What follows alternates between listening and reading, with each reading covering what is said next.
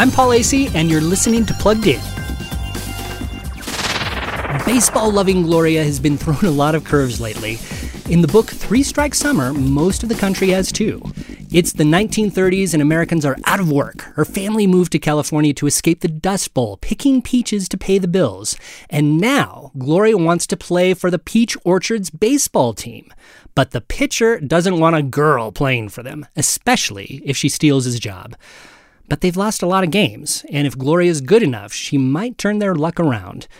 Three Strike Summer takes a look at the Great Depression, the Dust Bowl, and union strife through the eyes of a relatable young girl.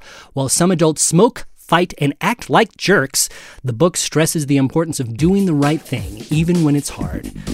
Plugged In is home to the best family book reviews, and they're a ball to read, too. I'm Paul Asay for Focus on the Family's, Plugged In. Hey parents, Parent here. I don't know about you, but most parenting advice I've found is a lot like my son's favorite foods just beans and hot dogs. It's bland and way too juvenile for how old he actually is. But Focus on the Family's weekly age and stage emails have biblical stuff that helps me be intentional as a parent. It's great, like a chef salad of parenting tips. If you want biblical, practical, and personal tips to your inbox, here's how. Go to mykidsage.com, put in your kid's age, and get weekly emails that make a difference.